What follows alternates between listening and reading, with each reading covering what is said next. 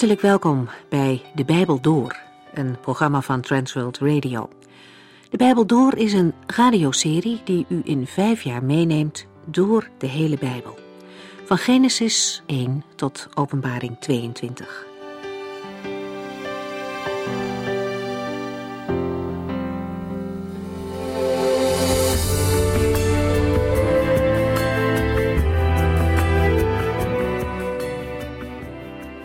We lezen momenteel in deze serie de brief aan de Galaten. Daar zijn opnames van gemaakt en die kunt u bestellen. Voor meer informatie verwijs ik u graag naar onze website transworldradio.nl of, daar kunt u de afleveringen ook online bekijken, gaat u dan naar luisterpost.nl. In de vorige uitzending hebben we over Galaten 5 nagedacht. Een korte samenvatting. Verschillende keren laat Paulus in hoofdstuk 5 zien wat er in hem omgaat. Het raakt hem diep dat de Galaten zich hebben laten beïnvloeden door Joodse dwaaleraren. Paulus blijft benadrukken dat het contact tussen God en mensen alleen op basis van geloof hersteld wordt. In de visie van de Joodse dwaaleraren blijft de toekomst van de gelovigen onzeker, omdat die voor een deel ook afhangt van eigen prestaties. De christelijke hoop is gegrond in wat de Heere zelf heeft gezegd. En daarom mogen christenen vast en zeker weten dat de Heere redt. Op zijn belofte kunt u altijd aan. Maar dat is niet het happy end van het verhaal. Het is een begin. Het is de bedoeling van God dat het geloof zichtbaar wordt in de wereld om ons heen. Geloof uit zich in daden. Niet om in de hemel te komen, niet om de hemel te verdienen, maar om aan andere mensen de liefde van God bekend te maken. De vrijheid die God ons gegeven heeft, is bedoeld om anderen mee tot zegen te zijn. En wanneer iemand die vrijheid alleen maar gebruikt voor zijn eigen belang, dan mist hij dus het doel. Als gelovigen handelen uit liefde voor een ander, dan leven ze niet onder het strenge toezicht van de wet, maar dan leven ze juist in overeenstemming met de eigenlijke bedoeling van de hele wet. De kern van de wet was immers dat de mens zijn naaste lief zou hebben. Die liefde is een vrucht van het leven uit geloof. En daar gaan we vandaag en de volgende keer over nadenken.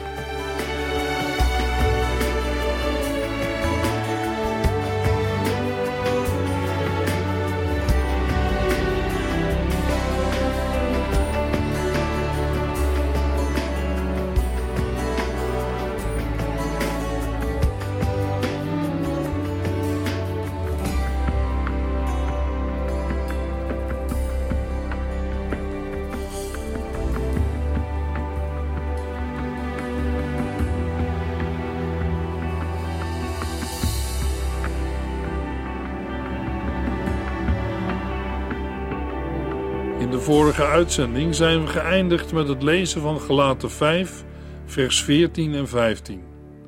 De hele wet is immers samengevat in dit ene gebod. Heb uw naaste net zo lief als uzelf. Maar als u als beesten tegen elkaar tekeer gaat, kijk dan maar uit dat u elkaar niet verslindt. Net als in de voorgaande hoofdstukken van de brief aan de Galaten grijpt Paulus in deze positieve uiteenzetting terug op het Oude Testament.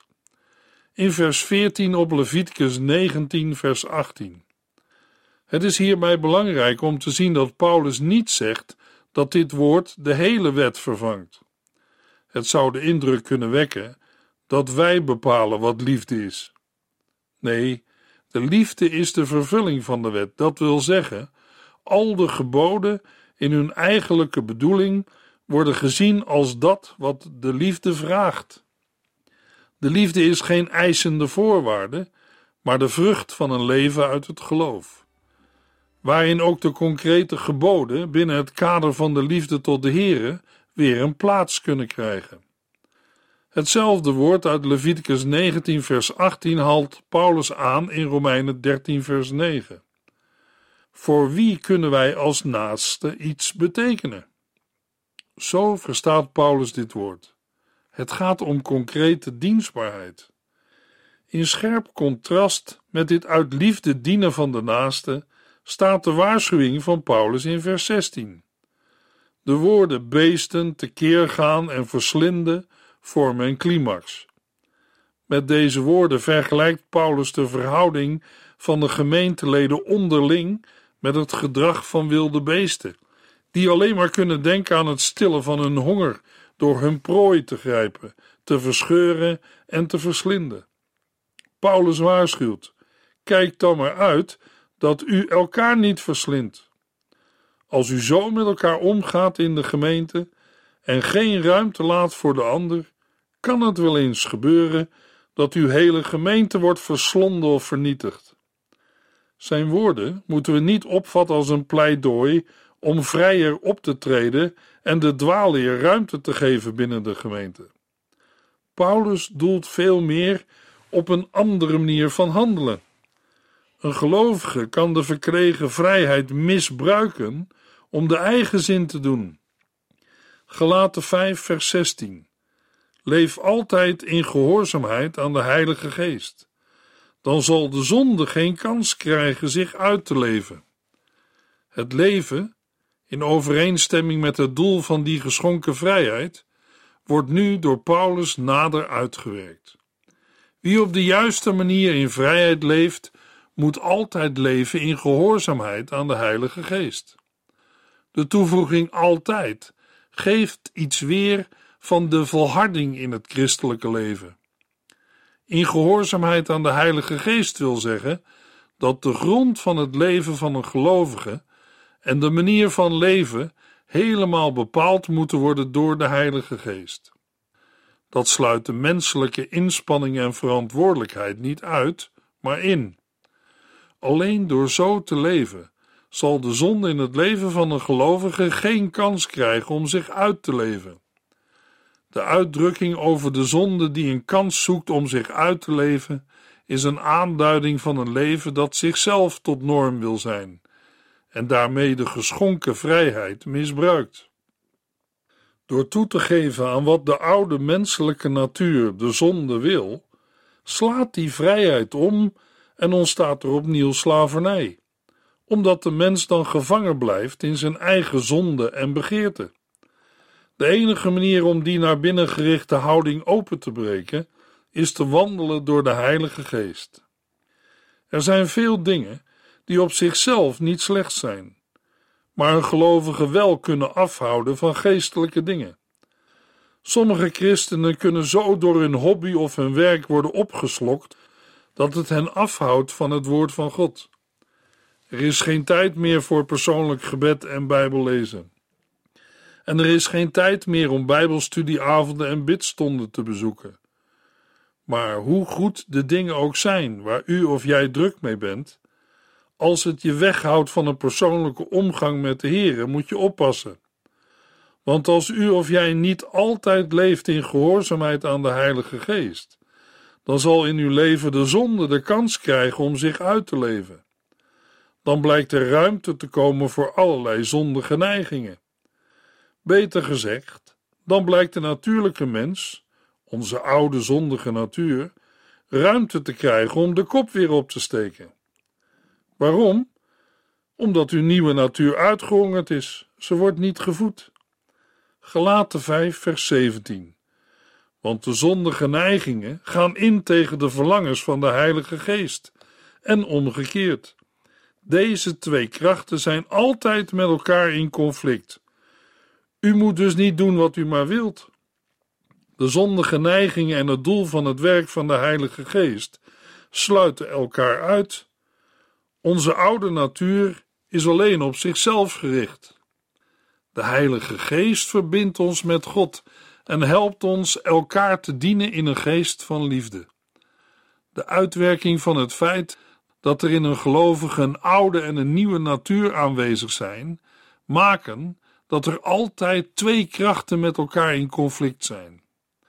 Ter illustratie vertel ik u een anekdote die ik u al een keer eerder bij de bespreking van een ander Bijbelboek heb doorgegeven.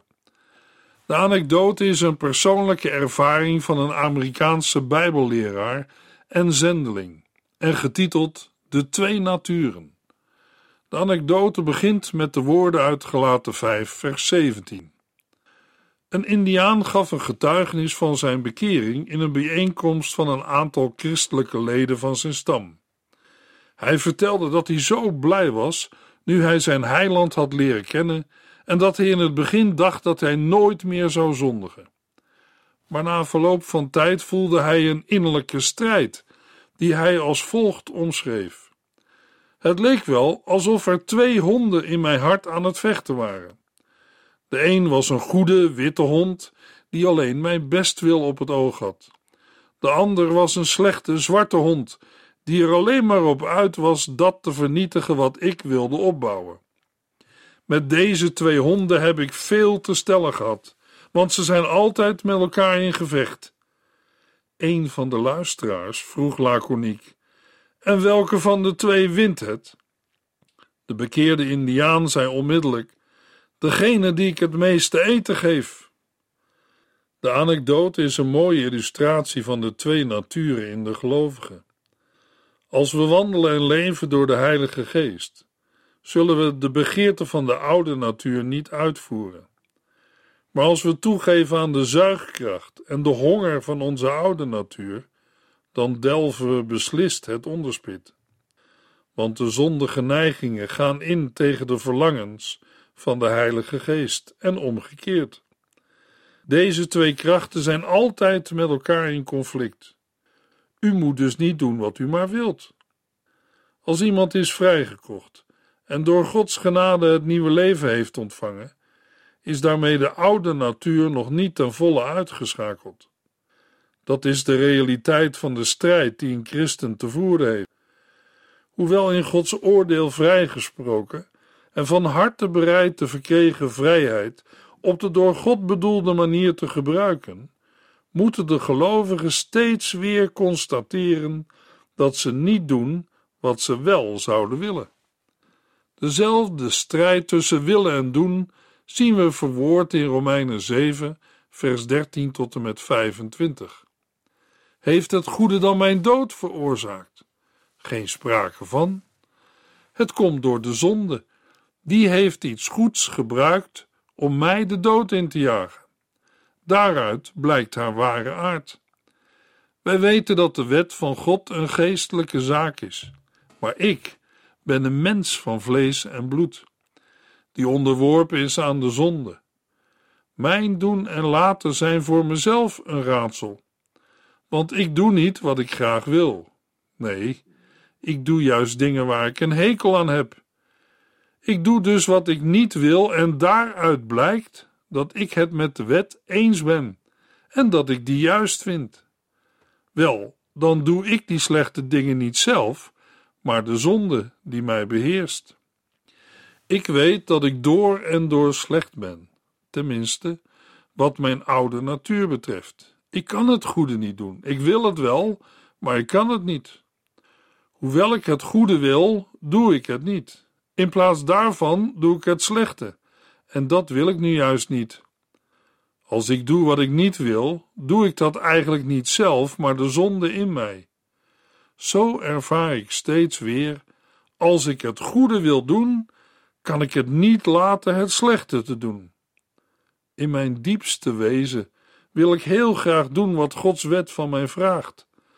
Maar ik zie dat mijn doen en laten daarmee volledig in tegenspraak is.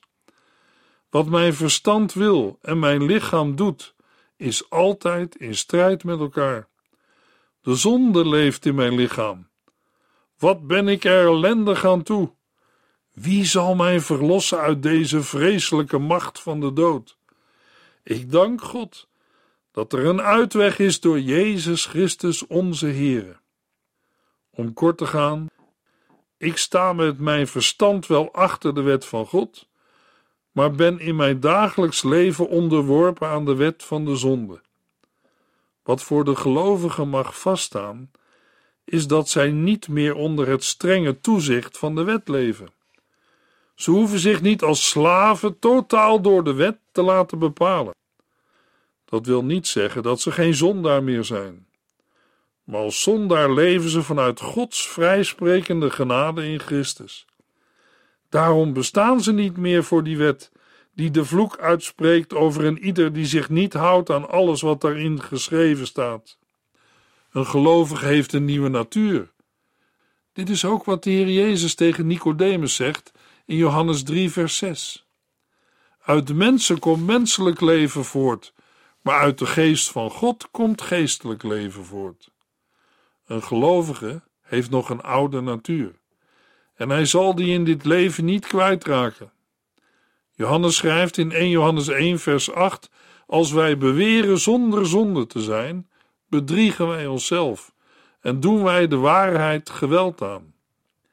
We hebben in Romeinen 7 gelezen over de onrust die Paulus in zijn eigen leven ervoer van de oude en nieuwe natuur. Het is de ervaring van iedere gelovige. Het vlees, het eigen ik, strijdt tegen de geest, en de geest strijdt tegen het vlees. Daarom kunnen we niet de dingen doen die wij graag zouden willen. Want onze nieuwe natuur rebelleert tegen de oude natuur en andersom. Ze zijn elkaars tegenpolen, ze strijden met elkaar. En luisteraar, wat is uw ervaring? Gelaten 5, vers 18. Als u zich voortdurend door de Heilige Geest laat leiden, valt u niet meer onder de wet. Niet meer onder de wet vallen wijst terug naar Gelaten 3, vers 23. Daar schrijft Paulus: Toen we nog niet wisten dat wij op Jezus Christus mochten vertrouwen, leefden wij, bij wijze van spreken, onder het strenge toezicht van de wet. Maar nu wij Christus hebben leren kennen, hoeven wij ons niet meer als slaven totaal door de wet laten bepalen. Wij zijn nog zondaars, daarom doen we nog steeds dingen die verkeerd zijn. Maar we mogen leven vanuit Gods vrijsprekende genade in Jezus Christus. Eerder stelde Paulus in Gelaten 3 tegenover het onder de wet zijn, het vrijgekocht zijn door het bloed van Jezus Christus. In Gelaten 5 vers 18 gaat het om het doel van die vrijkoping. Het zich als gelovige voortdurend door de Heilige Geest laten leiden. Het werk van Christus en dat van de Heilige Geest zijn onlosmakelijk met elkaar verbonden. De Heilige Geest doet ons op de juiste manier leven in de vrijheid die ons door Christus is gegeven. Daarmee geeft Paulus de bron van dat leven aan, Christus zelf. Tegelijkertijd normeert de Heilige Geest het leven van een gelovige naar de wet van Christus. Immers, volgens vers 14, is de hele wet samengevat in dit ene gebod: heb uw naaste net zo lief als uzelf. In Gelaten 6, vers 2 lezen we: U moet elkaars moeilijkheden en problemen dragen, dan voldoet u aan de wet van Christus. Als de Heilige Geest een gelovige zo normeert naar de wet van Christus, zal een gelovige niet doen wat hij of zij zelf wil, en zal de zonde geen kans krijgen zich uit te leven. Mogelijk dat iemand denkt of zegt: heel mooi, maar dat is makkelijker gezegd dan gedaan. Ja, dat is waar. U, jij en ik hebben een natuur die geneigd is om af te dwalen. Geneigd om God en mijn naaste te haten, op de tweede plaats te stellen of zelfs te verlaten. Er zijn tijden dat onze oude natuur, ons eigen ik, van God af wil dwalen. Heeft u zo'n ervaring wel eens gehad? Dan wil je als mens God loslaten. Allerlei gebeurtenissen en omstandigheden kunnen een mens soms in zo'n donkere put duwen. Het hoeft niet meer. Bidden helpt toch niet en God is ver weg. Wie zal zich nog om ons bekommeren? Luisteraar, pas op, want dan bent u gebeten door die zwarte hond. Dan steekt de oude natuur zijn kop weer op en probeert de witte hond te verdrijven. Maar als u de Heer loslaat, wil dat nog lang niet zeggen dat de Heere ook u loslaat. De Heere staat, met eerbied gesproken, echt niet te lachen als u in de modder en het moeras van het leven wegzakt. Hij is uw vijand niet. Hij wil uw verlosser zijn, uw borg en zaligmaker. Luisteraar, wilt u toegeven dat u een mens bent die Gods verlossing nodig heeft? Want als de Heer u in zijn armen opvangt en wil dragen, dan ga je zingen van zijn liefde en trouw, van het wonder van genade, dat Christus aan het kruis van Golgotha al uw zonden heeft verzoend en gedragen. Hij heeft u vrijgekocht van de vloek van de wet en bent u door het geloof in Christus rechtvaardig voor God geworden. Soli Deo Gloria, alle eer voor de Heere. Onze oude natuur komt er nooit toe om God te loven en te prijzen, maar de nieuwe wel. Hoe kan een mens dat bereiken? Paulus roept op in Galaten 5, vers 18: Als u zich voortdurend door de Heilige Geest laat leiden, valt u niet meer onder de wet. De Heilige Geest van God brengt ons op een hoger plan. Galaten 5, vers 19 tot en met 21. Het is duidelijk wat de zondige natuur voortbrengt: overspel, ontucht, vuiligheid en losbandigheid, afgoderij en spiritisme, haat, ruzie, nijd, drift, rivaliteit, oneenigheid, sectarisme, jaloezie, dronkenschap, onmatigheid en meer van dergelijke dingen. Ik heb u al eens eerder gezegd dat de mens die dat soort dingen doen, het koninkrijk van God niet zullen ontvangen. Als Paulus de werken van de oude natuur, het eigen ik, beschrijft, tegenover de werken van de nieuwe natuur, de vrucht van de Heilige Geest, zal het voor de Galaten niet moeilijk zijn om te zien hoe ze voor de Here hebben te leven. Paulus geeft geen exact afgebakend gebied aan waar een gelovige binnen moet blijven om het heil te kunnen ontvangen. Iedere verdienste van de kant van mensen blijft uitgesloten. Wel geeft de apostel een korte karakterisering van het leven dat op zichzelf gericht is, om te voorkomen dat de vrijheid in Christus misbruikt wordt door naar de oude natuur, naar het vlees te gaan leven. Het gaat de Heer niet om de regels op zich, maar wel om het doel ervan: het leven in liefde, dienstbaarheid en oprechtheid. Daartegenover staan de werken van onze zondige natuur, die een mens in zijn ik-gerichtheid bevestigen. Paulus stelt daarbij voorop dat het duidelijk is wat de zondige natuur voortbrengt. Met andere woorden, de werken van de oude natuur kunnen worden herkend. In overspel en ontucht staat het eigen seksuele begeren centraal, niet de liefde tot de ander. Vuiligheid of onreinheid is breder en heeft niet alleen betrekking op seksuele zonde. Het duidt vooral de onzuivere gezindheid aan, het boze hart. Losbandigheid is je eigen ik tot norm stellen. Daarbij gaat het niet om twijfelgevallen. De gelaten hoeven zich niet bezig te houden met onbeduidende dingen waartoe de Joodse dwaalleraren hem proberen over te halen. Het is aan een gelovige te zien of hij of zij leeft in dankbaarheid en afhankelijkheid van Gods genade of in handhaving van het eigen ik. Afgoderij is iedere verering van machten en krachten buiten God. Iedere afgod is een afbeelding van God, zoals een mens die naar zijn of haar wil vormt. Achter toverij en spiritisme zit dezelfde gedachte, namelijk dat wij door magische handelingen het goddelijke dat wat buiten onze macht ligt, naar onze hand willen zetten en daarvoor zelfs doden willen raadplegen. De Heere heeft deze zaak al in het Oude Testament verboden. Haat, ruzie en jaloezie zien op de onderlinge verhoudingen tussen mensen, waarin de zelfhandhaving en ikgerichtheid centraal staan. Drift en allerlei uitbarstingen van boosheid en zelfstucht staan tegenover de gezindheid van Christus. Een gezindheid die de Heilige Geest een gelovige wil leren. Daardoor kan een gelovige nederig zijn en een ander hoger aanslaan dan zichzelf.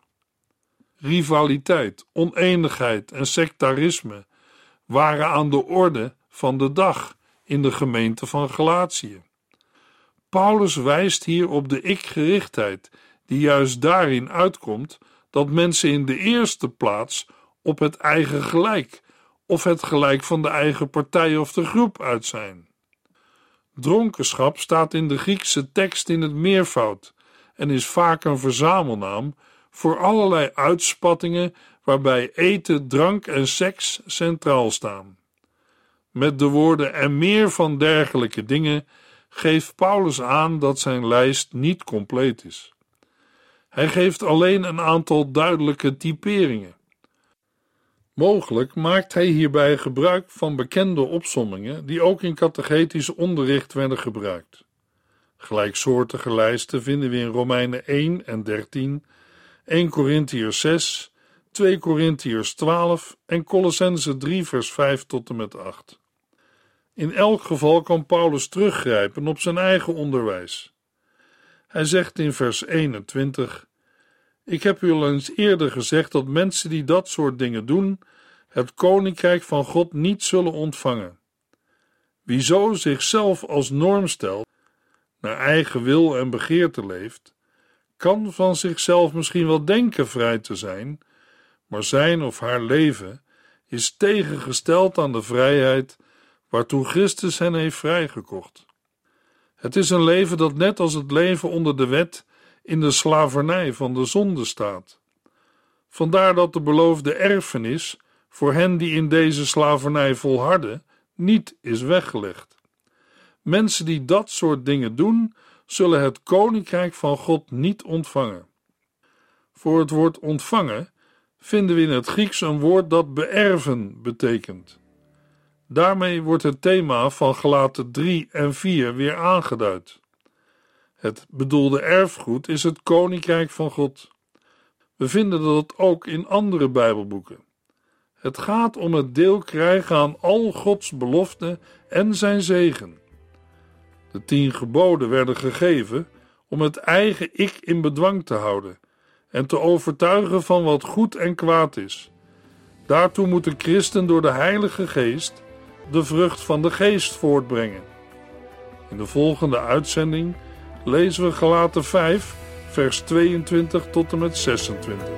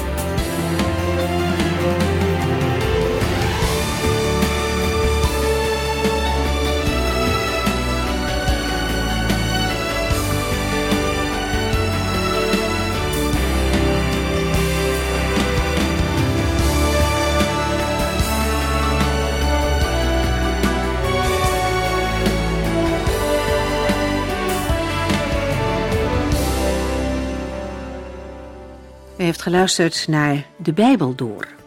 In het Nederlands vertaald en bewerkt door Transworld Radio. Een programma waarin we in vijf jaar tijd de hele Bijbel doorgaan.